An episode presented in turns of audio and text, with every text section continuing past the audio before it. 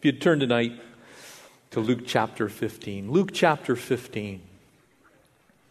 And we find here a series of parables. There's actually three of them. And Jesus tells them, really, I believe, exactly as, as we have chapter 15 laid out for us in Scripture, really as a collection. And he's making a point.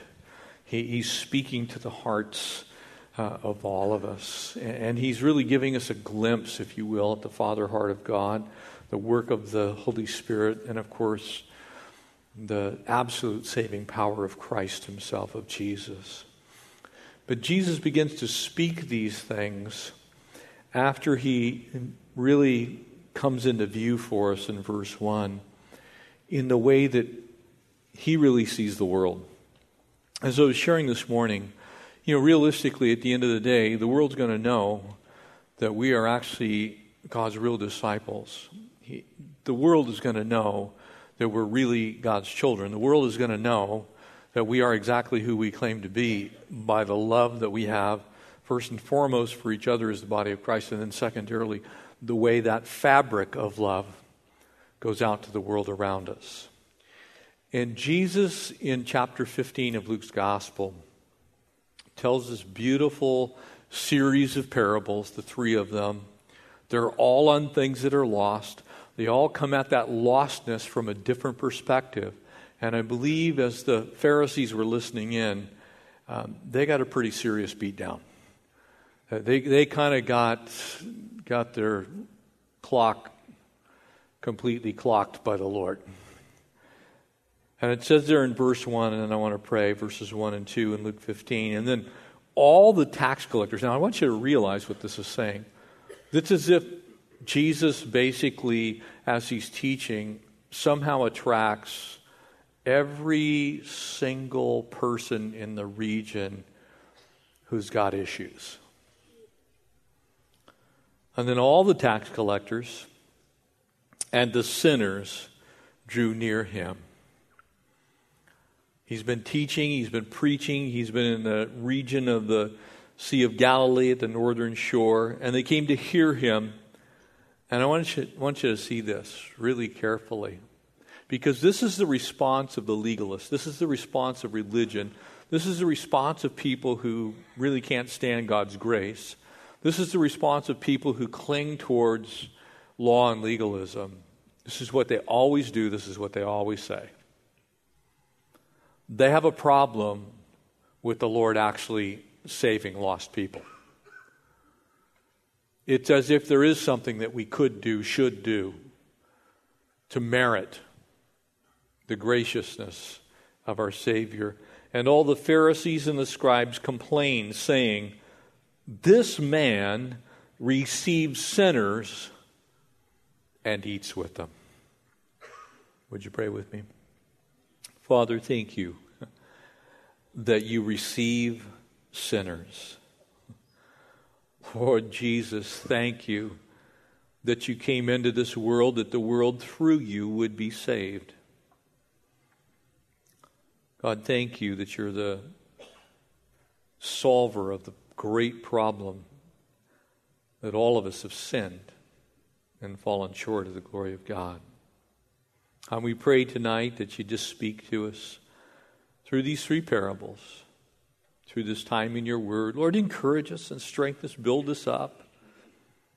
Cause us, Lord, to know a little bit more about you, our precious Savior. We bless you, we praise you, we thank you in Jesus' name. Amen. And so, Jesus, seeing this, all the tax collectors, all the sinners, he's basically saying, all the people with whom most of us would say, yeah, that person's really got a problem. They really have an issue. Every last one of those people draws near to the Lord. And the response of the religionist, the response of the legalist, the response of the law uh, expounder, the, the, the, response of people who are overtly, overtly religious and I want to say something to you, and may shock you a little bit. It has always been my take that legalism and the law are very often a substitute for a real relationship with Jesus. Most of the time, when I'm dealing with someone who has a problem with being critical in their spirit, judgmental in their attitude, someone who always is willing to take out their Bible and say, Thus says the Lord, the person who clings to the law as if, you know, somehow they're slightly better than the average person, that usually those people are hiding something. That there's actually an issue in their own heart, and the way they confront that issue is trying to appear more holy than other people who are also in the same boat. And they do that with the guise of legalism, rules, regulations. Don't do this, don't do that, don't sit here, don't go there but it's never how Jesus responds in these three parables. Because we're going to see the Lord respond and show them what it's really like to have a heart after God's own heart.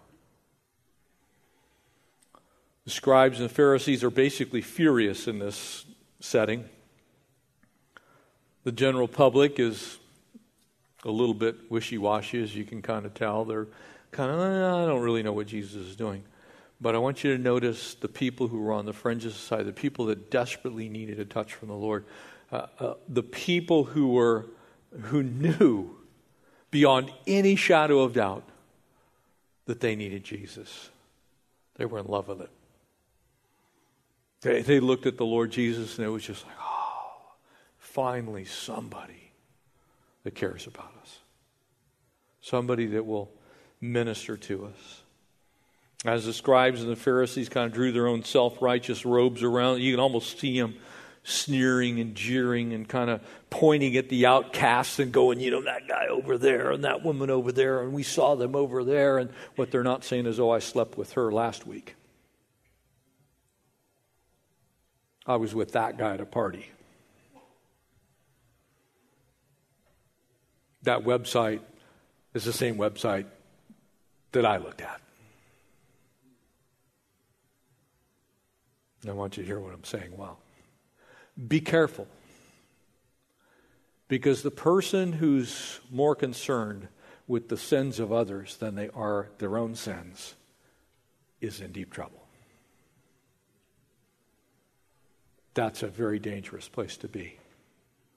Because the worst kind of deception that you can be under is self deception. The deception that allows you to walk and talk and act like you're holy when in fact you're seriously lost. And so Jesus begins to speak to this group, and really he's responding to their sarcasm. And I, I, want to tell you something that what is said about Jesus in these first two verses, there is no greater thing said about Jesus in all of the Bible than what is here. This man receives sinners and eats with them. Oh, praise the Lord for those words. I don't think there's anything more beautiful ever said about Jesus. Because if that's not true, none of us are going to make it to heaven. Because I'm a sinner and I need a Savior. And praise the Lord that when, when I met Jesus, I wasn't all cleaned up and beautiful. Praise the Lord that when I met Jesus, I was a mess. Praise the Lord that He received me as I was, and that process of sanctification may have begun at that time that His Holy Spirit revealed to me the glories of His grace, but I, by no shake of the imagination, was somebody that you'd look at and go, wow, there's somebody destined for spiritual goodness. I was lost. And I think a vast majority of us in here tonight could say yes and amen. I don't know that there's a more beautiful thing than Jesus received those sinners and sat down and ate with them. Because I was in that group. It was me. And I'm sure it was you, if you know the Lord. And so the Lord responds to the response of the scribes by telling them three, uh, uh, they're really three of the most wonderful of his parables.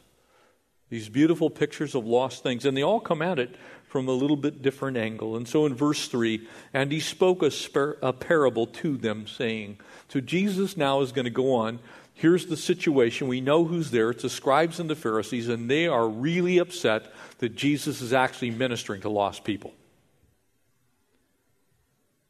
You ever been to a church where people are upset that the church is actually ministering to lost people?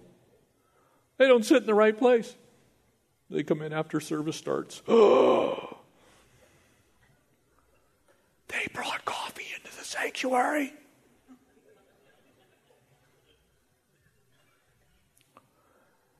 They didn't take a bath before they came to church.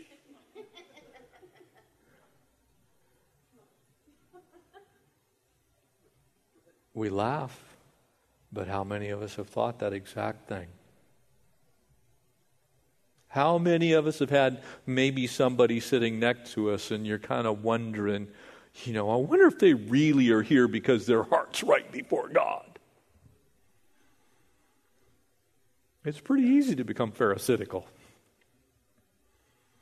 It's not a long leap when you forget how lost you actually were before you came to Jesus. When you don't understand that you still desperately need a Savior every moment of every day, as long as you're on this earth in these mortal bodies, until we go home to be with Jesus, every one of us needs that forgiving flow. And so he spoke this parable to them, saying, what man of you having a hundred sheep, if he loses one of them, does not leave the ninety and nine in the wilderness and go after the one which is lost until he finds it? Now, I want you to think of something for a second. What Jesus said is absolutely true. However, it absolutely makes zero sense logistically and statistically. Amen? I'm good. I've got 99%. The 1%, loser. And yet, something within us is drawn because it was put there by God. Something in us draws us to the one lost sheep. Because remember, we were created in His image. We actually have minds that were fashioned and shaped by God Himself. We were created for good works that we should walk in them. And so it should be no surprise to you, even though it makes no sense, that what Jesus just said is absolutely true.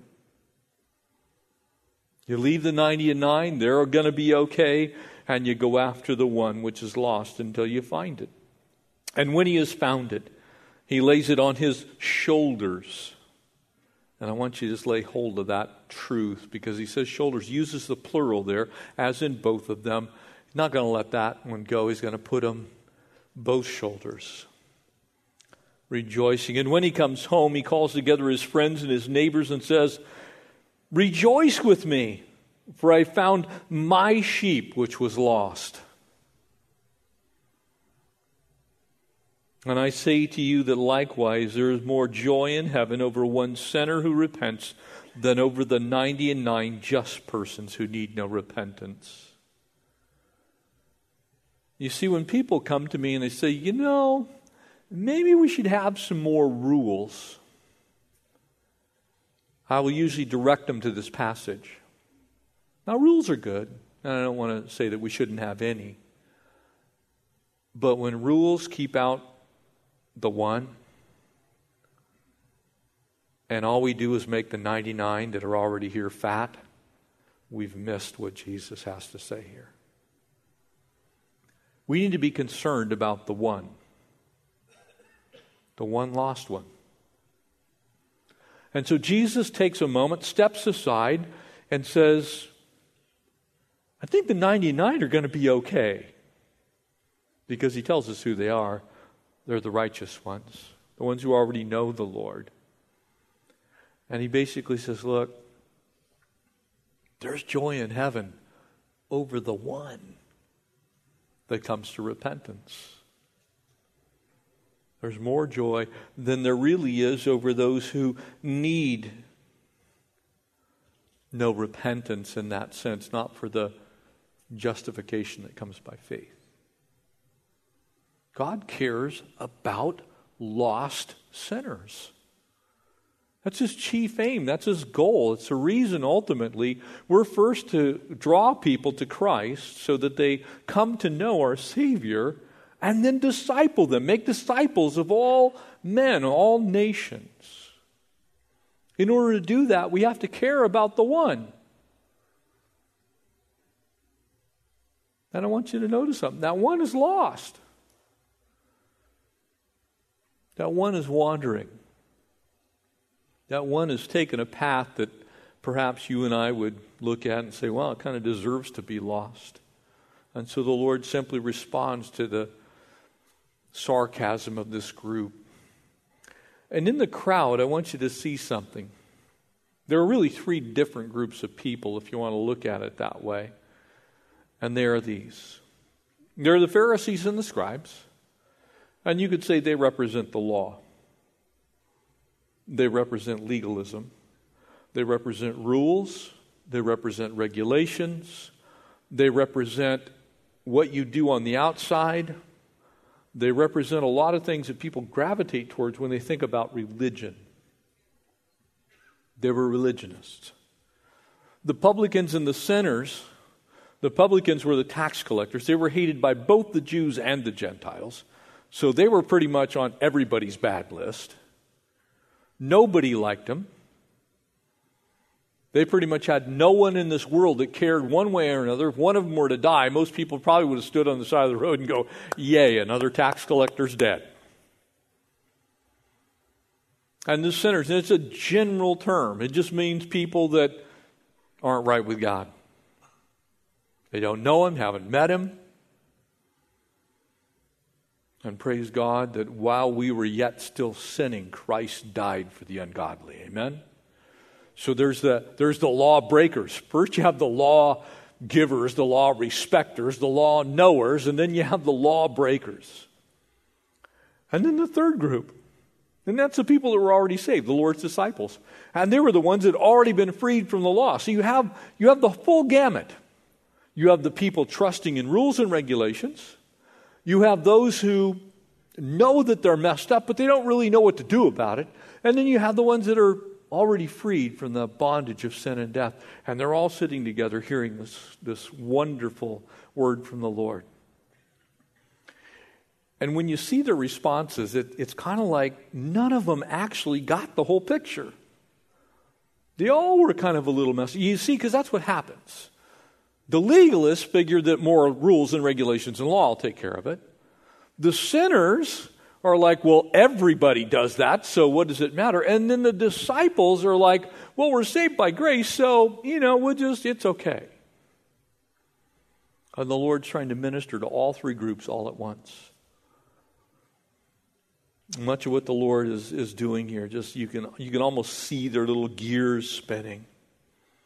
And so he says, What man of you having a hundred sheep, if he loses one, does not immediately leave the 90 and 9 and go wherever you got to go? He uses the term wilderness here. Go into the wilderness. Which one of you wouldn't do that? Is not leave them and go wherever you got to go. It's one of the things I think the church needs to improve on. And I'm not just talking about us, this church, but the church universally. It's getting out of our comfort zone and going where the one lost sheep is. Not, not sitting in our little comfy spot, which is filled with, you know, those people that know the law, they've studied the word, they, they can probably tell you where everybody's wrong and messed up. Not so much the people who are already walking with the Lord, because they know the answer already but where the one's at. And here's how this works out in your life, my life. Every one of you knows where there's a lost sheep. I would stake my very life on it that every one of you knows where there's at least one lost sheep. Every one of you. And I'm going to ask you a question. What are you doing to fulfill exactly what Jesus said to do? What are you doing to go after the one? Not the 99, the one. Because that's what we've been called to do. Now, does that mean that you forsake everything else that God's called you to do? No, that's not the picture that's given here. Because we know the shepherd comes back to the sheep. But what are you doing for the one? You see, because people are like sheep. You may not know this, but sheep are very dumb and they're very disobedient. People are like sheep. We do dumb things. After a couple of decades as a camp director, I can tell you people do dumb things. You ask a junior higher why they do anything, they cannot tell you. Doesn't matter. It makes no difference what you ask them about. Well, I don't know why I did that. Today's Tuesday. You know, that'll be the answer they'll give you. People really are disobedient and very often dumb. They do things and they don't even know why they do it. And so, in that sense, people do need to be shepherded a little bit. Domestic sheep are not, you know, when you think of a fleet, you know, you, you don't think of gazelle and sheep in the same mindset, right? Gazelle's fleet and swift and you know, you see it bouncing around on rocks, and you go, oh, man, majestic animal. And you, sheep, dumb fur ball that trips over its own feet and falls over. There's a reason that the Lord uses sheep as an example for people. Because we can't get out of our own ways sometimes. We have a tendency to wander. We're kind of like, you know, when sheep bleat, when they go, eh, eh, that's kind of like, that's their admission that not everything's okay in my life. I'm not sure what's going on here. they have a tendency to wander. They get stinky. They don't bathe themselves. If you've ever smelled sheep in the spring, it's not nice. You're never going to find a cologne called Eau de Sheep. Not happening. They go places they shouldn't go. They get in things they shouldn't get into. You ever get them in a place where they can get into any kind of mess, they're going to get into that mess almost 100% of the time. And so Jesus is bringing them to a biblical understanding of this. And, and at that time, the, the shepherd would have, at night, brought the sheep into the sheepfold, and the shepherd would actually be the gate. That's why Jesus talks about himself being the gate of the sheep. The shepherd would literally sit in the hole that's in the sheepfold wall, and they would prevent the sheep from either going out or make sure that the sheep come in and the enemy stays outside. So the shepherd's doing his job.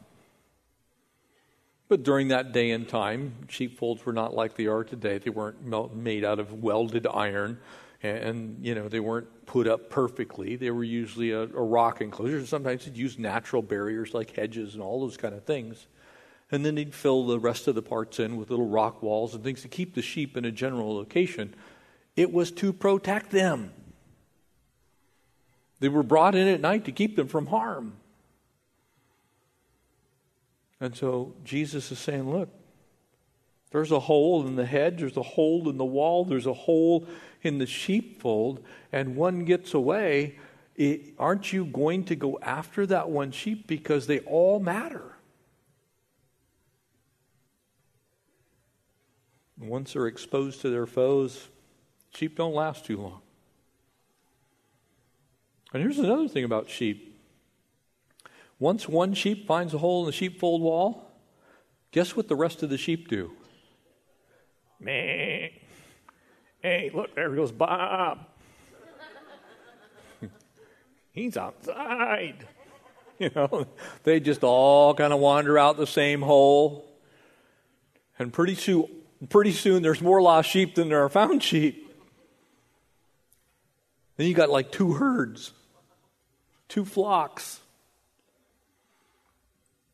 You see, sometimes sheep get themselves into a bunch of trouble. They're, they're careless, they're foolish. They ignored the perils around them.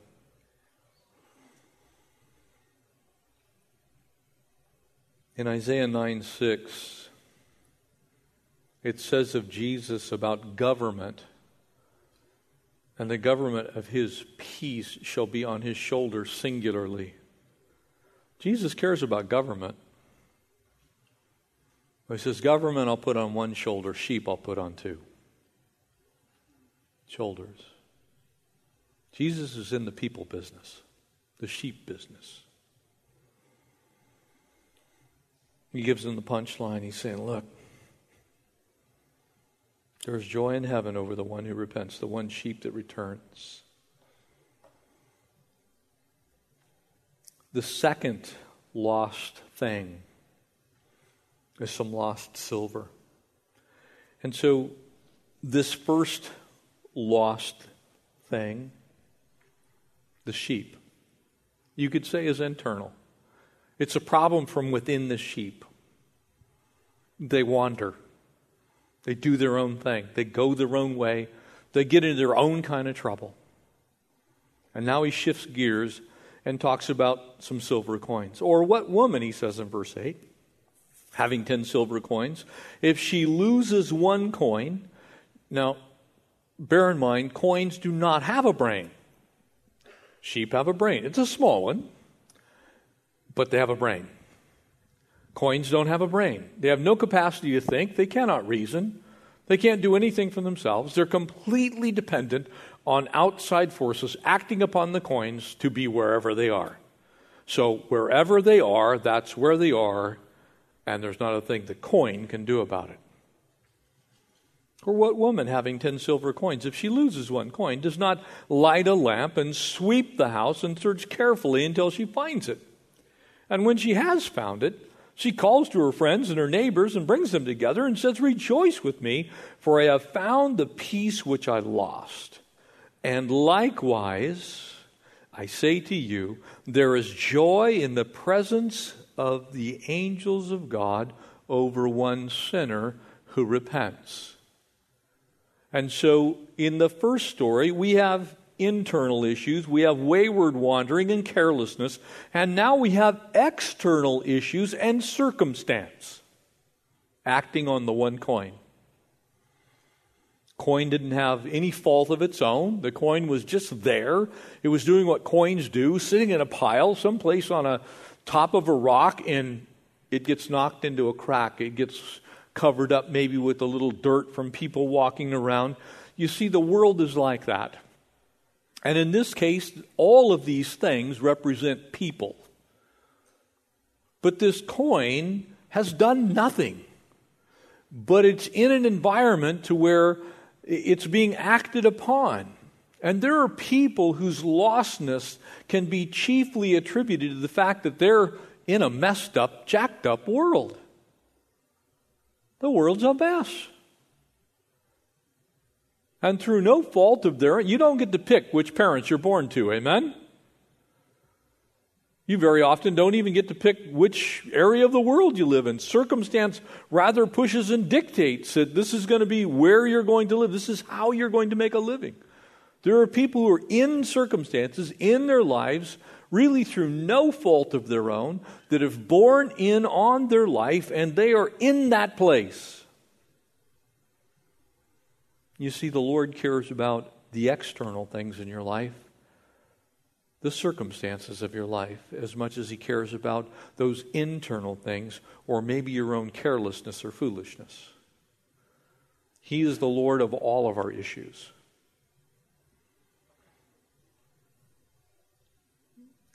This particular coin came under the influence of gravity. It fell. It was gone. It was lost ended up in darkness and in dirt.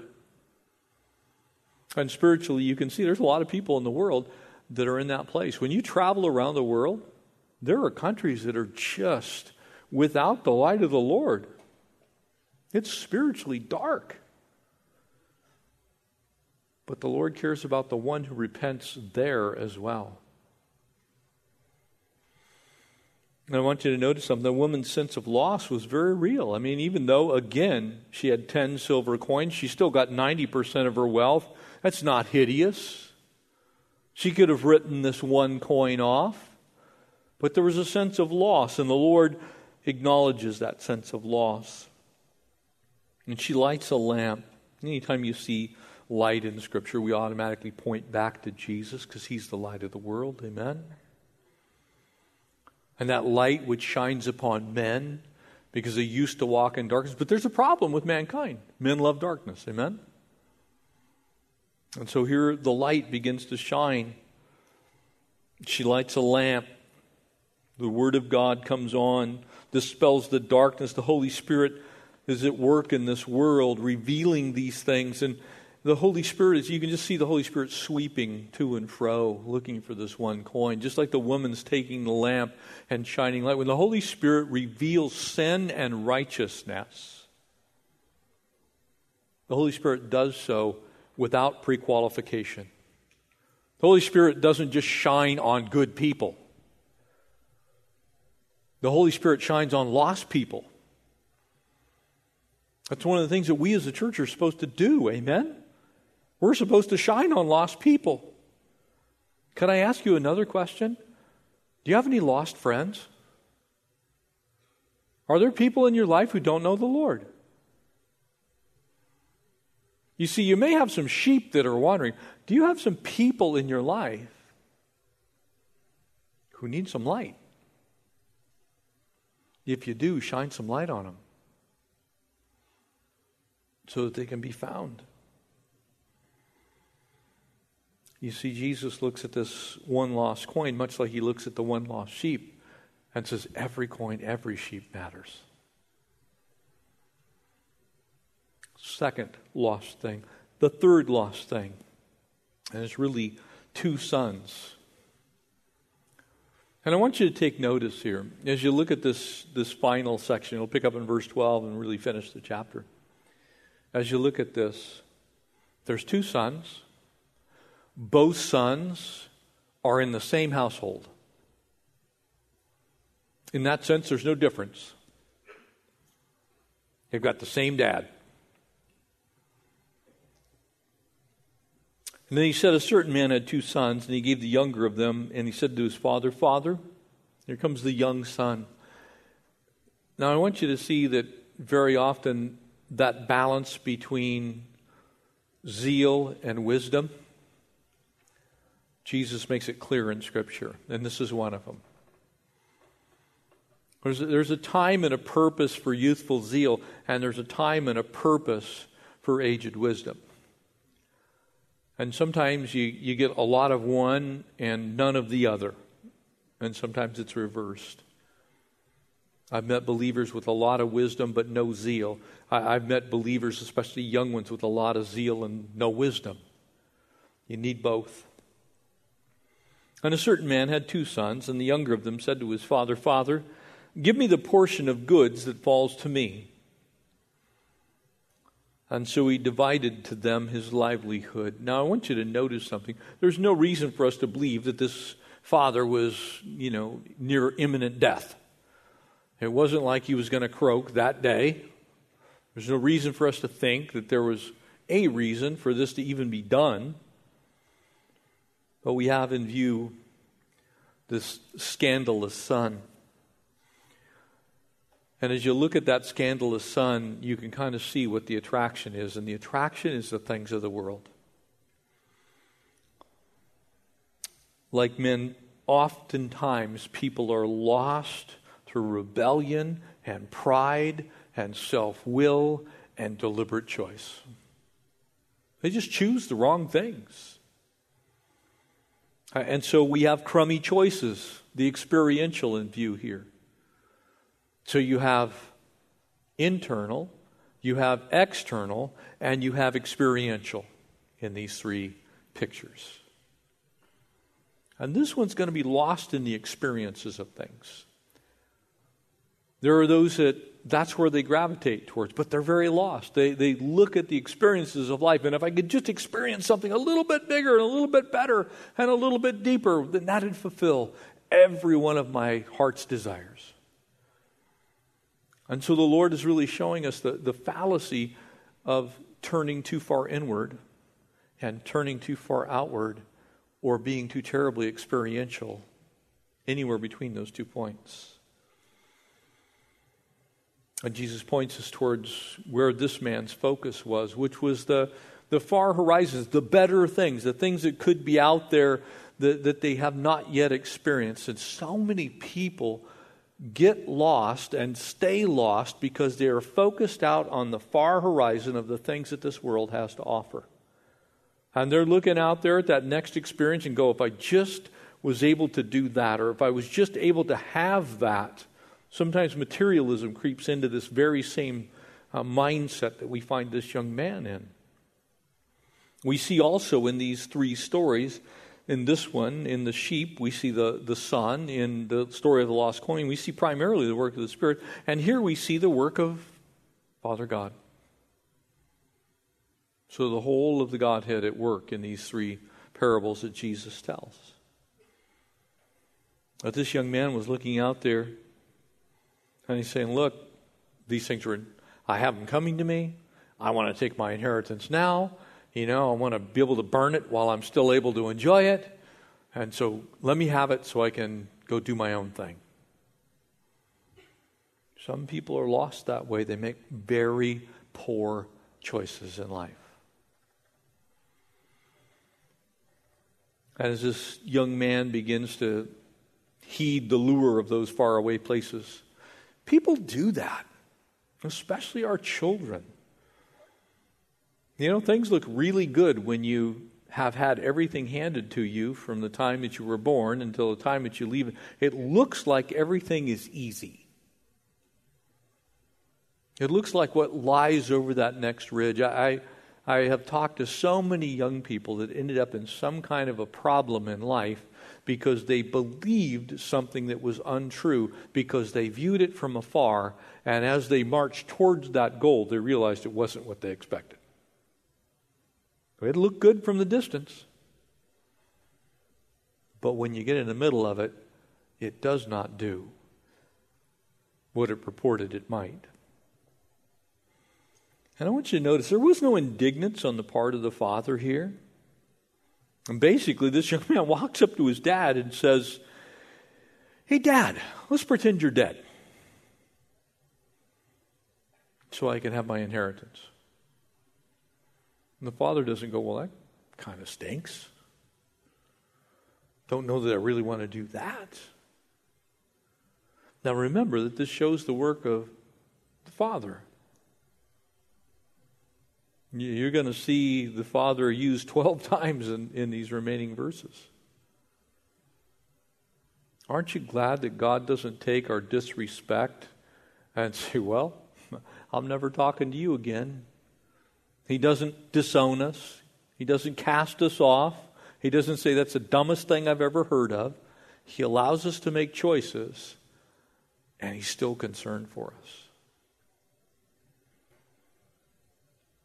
He doesn't refuse this outrageous son's request. He just looks at him and he says, mm, Son, I don't think you're really ready for where you're going, but I'm not going to tell you how to live your life. You need to make the right choices yourself. So I'm going to give you what you asked for. Can I tell you tonight, be careful what you ask God for? Because He may well give it to you. And some of you senior saints in the room, you know exactly what I'm saying. You have asked God for things, looking back on it, you go, man, that was the dumbest request I have ever made. And they come in the form of all kinds of things jobs, houses, cars, even spouses. I've had to sit with an awful lot of couples that, you know, they, they didn't do what they needed to do before they got married, and they really have issues once they got married. Well, you know, Lord, she is like this or he is like that. And they look past the obvious. Well, she or he doesn't even know the Lord. Well, you know, they're just a, they're just a Christian in waiting. No, actually, Scripture says you're not supposed to be unequally yoked. But, you know, they're going to come to the Lord. I just know it. And they beg and they beg and they beg and they tell God and they cajole God and they prod God. And God finally says, Look, I, I'm not going to stop you from making the choice.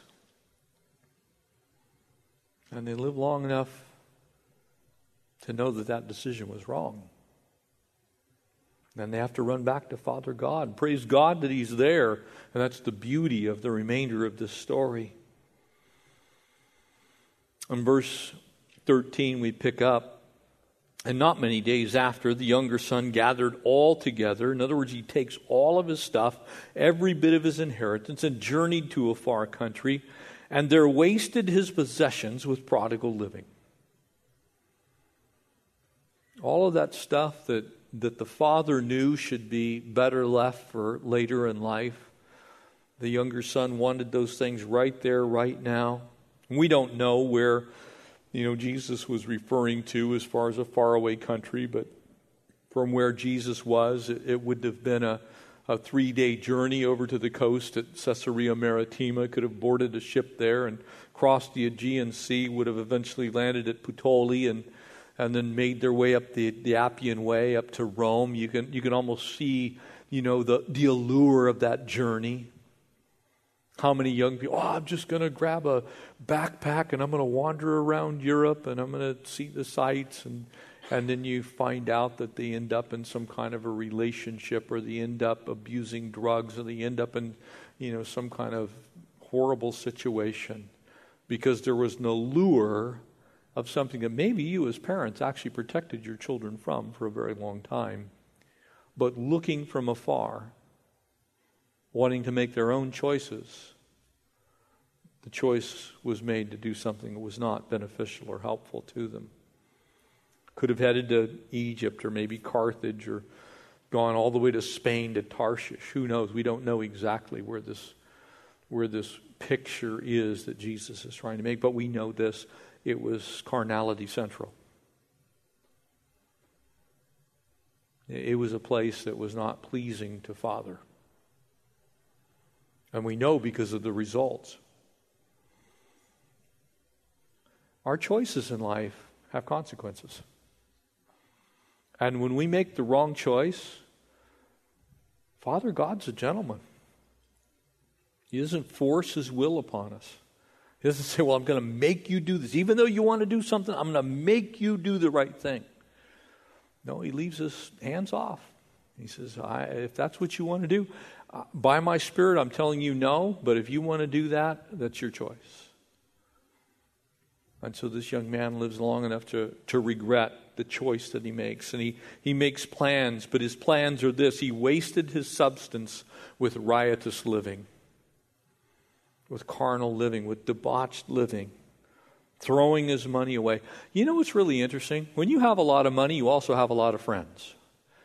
But when you ain't got no money, you also ain't got no friends. Because the world is that shallow. It's exactly what it happens. I'll share a little story out of my own life, out of Connie and I's life. I was in business with my parents about 15 years. We had assembled a business empire worth many millions of dollars. And my parents got involved in racehorses and gambling, all kinds of stuff. The net result of that was the destruction of that business enterprise and the, the corporations that we had founded. And, and at the end, all that was left to do was basically wrap all these businesses up and put them into bankruptcy and take care of those things. And, and we did that. And as we were doing that, these people who had purported to be friends, friends in business, as long as there were cars and houses and racehorses and, you know, all kinds of, you know, well, can you take me to the track and we can sit in your private box and do all those kind of things. As long as that was going on, everybody was my friend. But as soon as all the money was gone, hey, I'll buy all your stuff 10 cents on the dollar. Matter of fact, I'll buy your business 10 cents on the dollar. That's the world. Do not make the mistake that the world cares one iota for anything in your life because the world does not care. That's not saying that every person is like the person that I'm referencing here. But the world system, the one who is the ruler of the darkness of this age, does not care about you. Couldn't care less if you drop dead. Would be actually happy if it happened. And so the whole time this young man's on this journey, Satan is wringing his hands, going, I got another one. Can't wait until he gets to Rome. Oh, he's going to have a great couple of weeks. Then he's going to have a mediocre month. And then he's going to have a hellish year. And the whole time the devil's going, Gotcha. The enemy's trying to destroy.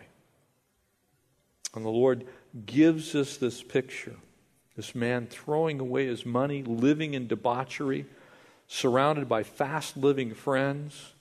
You can almost hear him screaming, you know, come on, guys, drinks are on me. Throwing a party. Throw in all of the things that our minds might think. And verse 14 says, But when he had spent all, and I love the way that's phrased, it doesn't just mean money.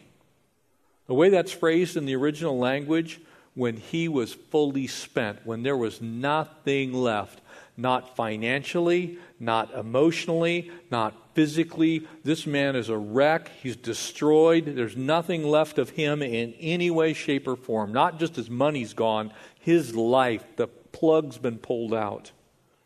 When he had spent all, there arose a severe famine in the land,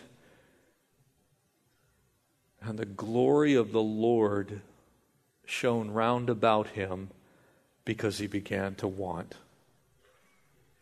And I want to speak to you for just a second. You see, sometimes when people come and they talk to me about the things that are going on in their life and they share their problems and their concerns, and when I say something to them like, I believe the Lord's trying to get your attention, they get really, really, really upset. It's like, well, how could you say something? Because it's true. God loves us so much that He allows things into our lives that are painful and hurtful, hellish. That's how much He loves us. He doesn't want to do those things, but He knows what it takes to motivate us to begin to think correctly and act correctly and walk correctly and travel correctly and get back where we belong. He began to want that's the Holy Spirit at work in this young man's life. Man, this stinks. So maybe you know somebody, maybe you yourself are here tonight, and part of your life is a wreck. That's God saying to you, I'm letting you want, I'm letting that person want so that they will hate where they are and go where they should be. That's the Lord at work. That's God working in lives. Cutting off all the pathways, shutting down the road, making you go where He needs you to go by, by taking away all the things that we hold dear. Don't ever underestimate the, the power of the Lord to get our attention through changing our circumstances saying, Look, you're going the wrong way. And I love you too much to do that without telling you how bad it's going to be at the end. And so he lets it fall apart. Uh, Connie would bear witness, man, that some of the most blessed things that have ever happened to us before we really began to serve the Lord was He showed us the futility of walking after the things of this world. And then, when he had joined himself to a citizen of that country and he sent him into his fields to feed swine, and he would have gladly filled his stomach with the pods that the swine ate, and no one gave him anything. You see, that's the world.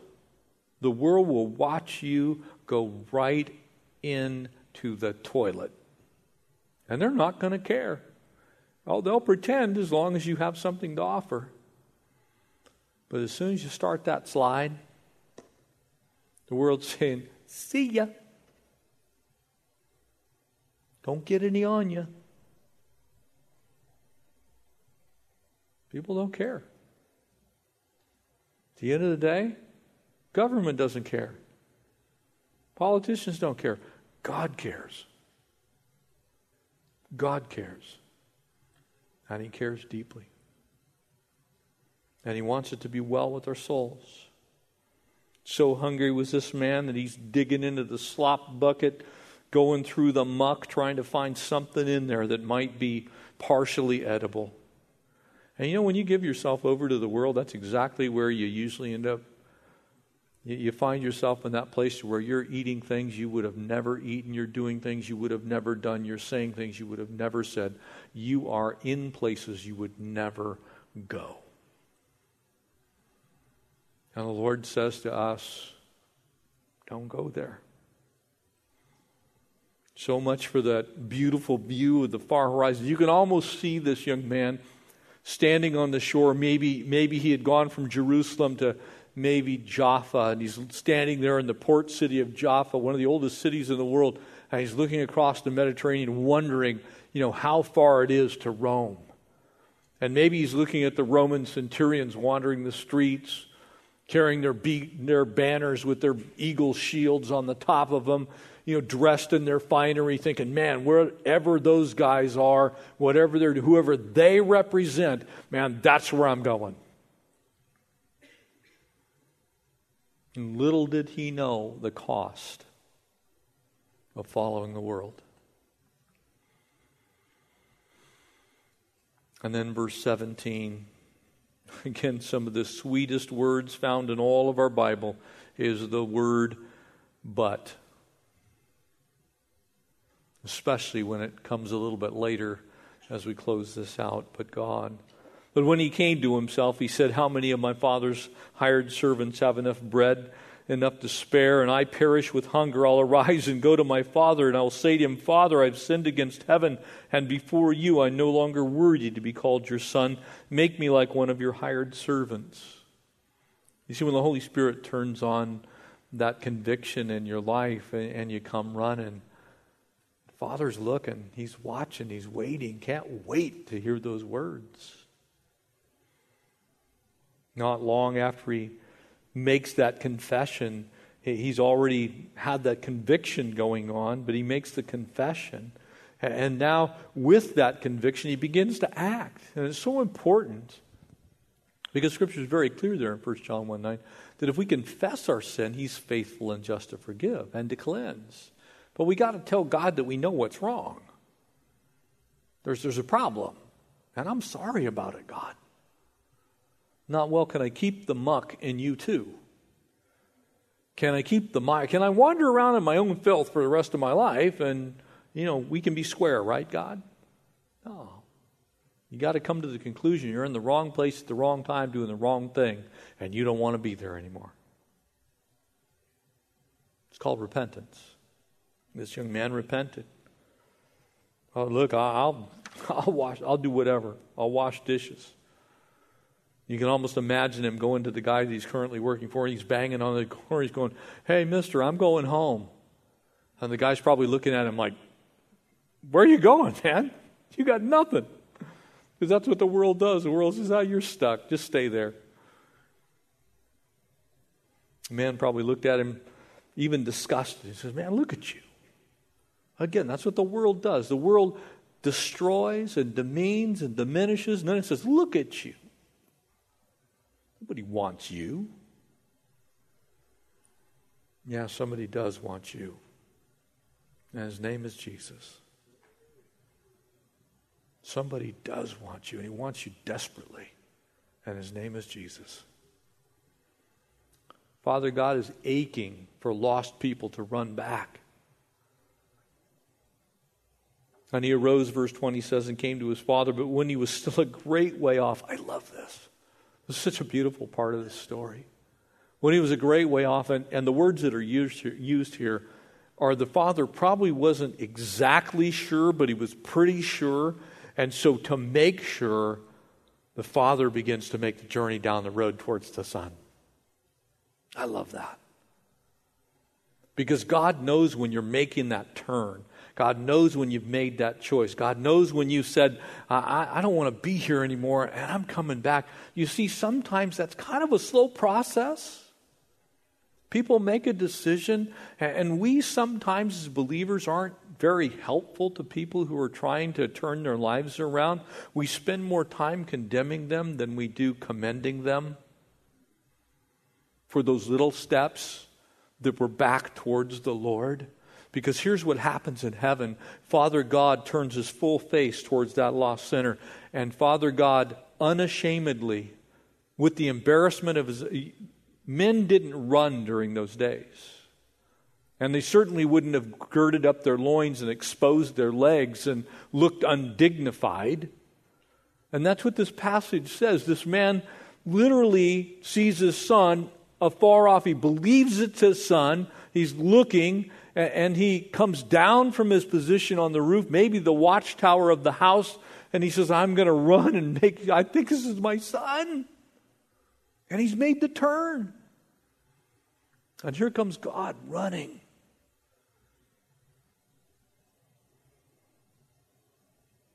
And when he was still a great way off, his father saw him and had compassion and ran and fell on his neck and he kissed him. In the original languages, this was not just, you know, he gave him a peck on the cheek. This was he nearly smothered this poor boy with kisses. And he wrapped his arms around him and he wouldn't let him go. Man, don't you think that God loves us? Because there's no indication this man cleaned up his life all the way. He may have still smelled like pigs. If you've ever smelled pigs, you know what that's like. That's not good. And this, this, this Father, our Father, our Heavenly Father, Jesus leaves the glories of heaven, considers it not robbery to be made equal with man, comes to this earth, and dies a death on the cross and runs to us. Says, I love you this much. And the Son in verse 21 says, Father, I've sinned against heaven and earth. But notice what the Father does and how he responds in verse 22. Because the father's not going to let him go. But the father says to his servants, Bring out the very best robe and put it on him, and put a ring on his hand and sandals on his feet. Now, bear in mind, this young man has squandered his share of the inheritance, it's gone. Can you see the beautiful picture in this? God doesn't care where you've been and what you've done. He doesn't care what you've thrown away. He cares that you've come back. He cares that you want to be in his family. And he throws that robe on him. And Sandals on his feet. This guy's barefoot, no telling what he looked like.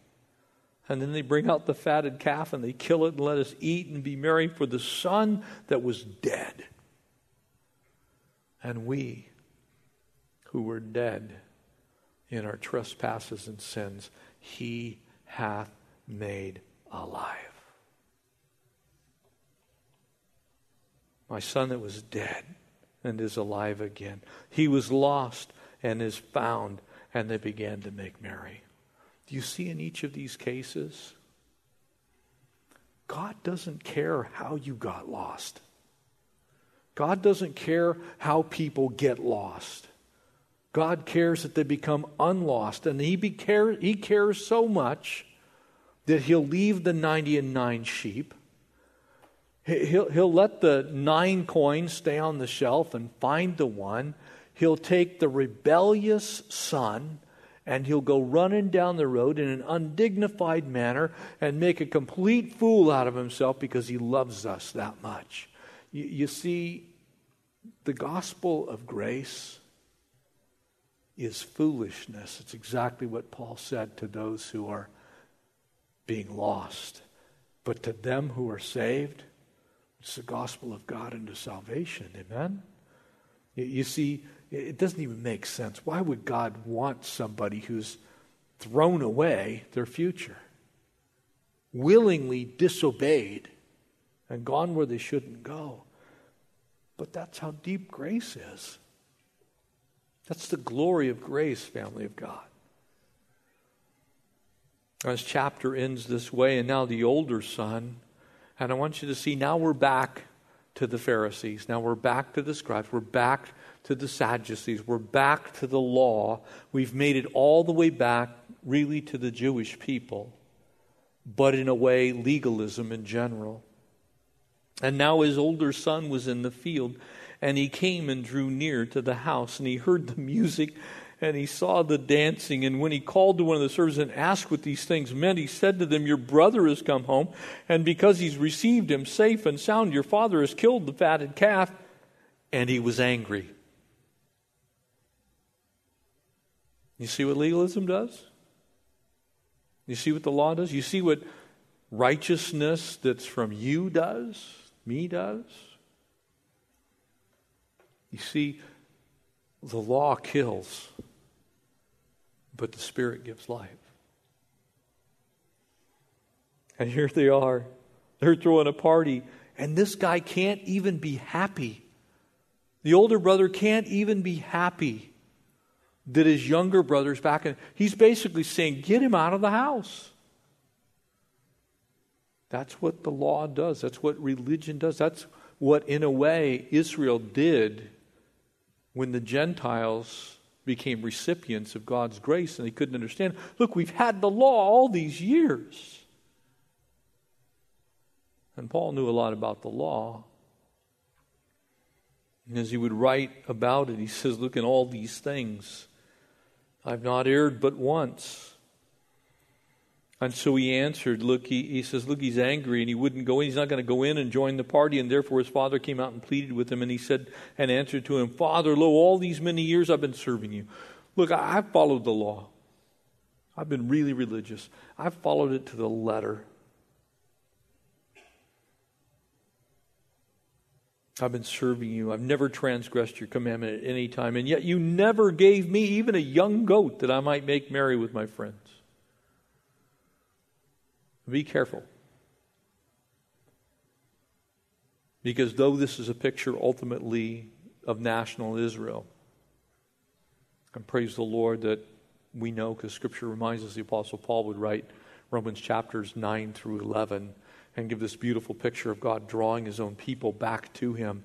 And one day all Israel will be saved, even his grace will extend there. But be careful of the misery that can come into your life when you adjoin yourself with those who can't rejoice when sinners come to repentance. And I've met them. I, have met people who say, Well, I don't think he's really saved. Well, I don't see any fruits of repentance. While we're supposed to be fruit inspectors, you might want to leave the final inspection to God. And let the grace of God be magnificent to people. Oh, you point them, direct them, share with them the truth, but share it in love in hopes that you can join the party, not that they shouldn't be in your righteous party.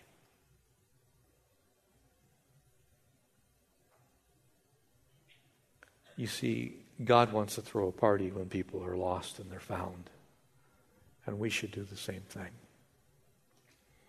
But as soon as his, this young son of yours came, devoured your livelihood with harlots, you killed the fatted calf, basically saying he's no brother of mine. He said, Son, you are always with me, and all that I have is yours. but it was right that we should make merry and be glad, for your brother who is dead and is alive was lost and is found. So, this whole chapter, three sets of lost things external, internal, circumstantial. And each time God rejoices because that which is lost is found. You think God cares about lost things? Lost stuff? I know He does.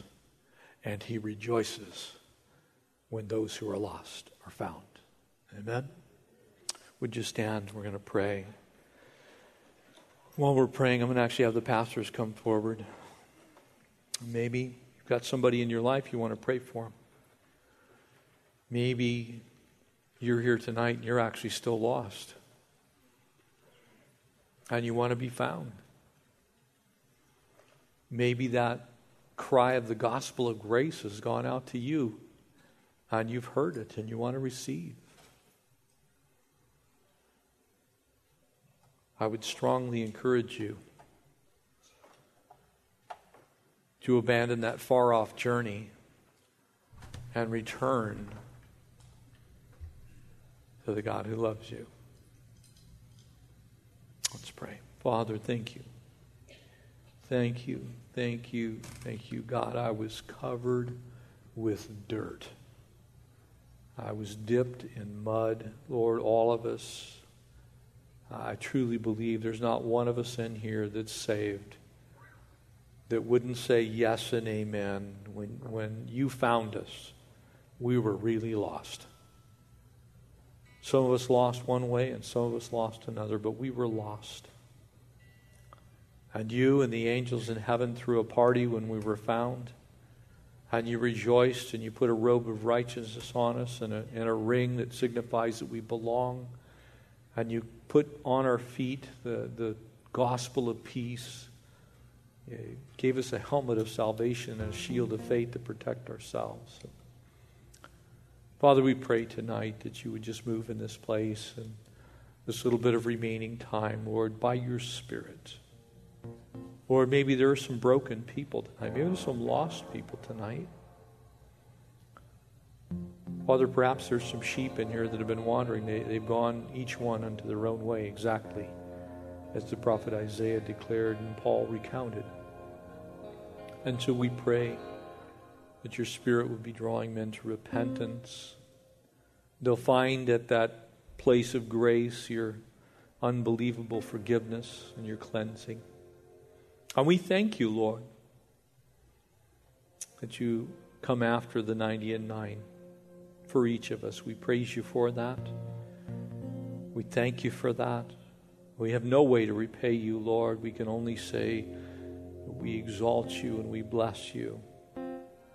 We offer our lives in service to you as living sacrifices because it's right. So, God, bless us with your presence by your Spirit. Thank you for your word. Lord Jesus, we thank you for those sweet and precious words.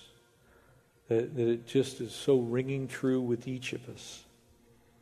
That this man receives sinners and eats with them. Thank you, Lord, for doing that with each of us. Thank you for receiving us, blessing us. It's in Jesus' name we pray these things.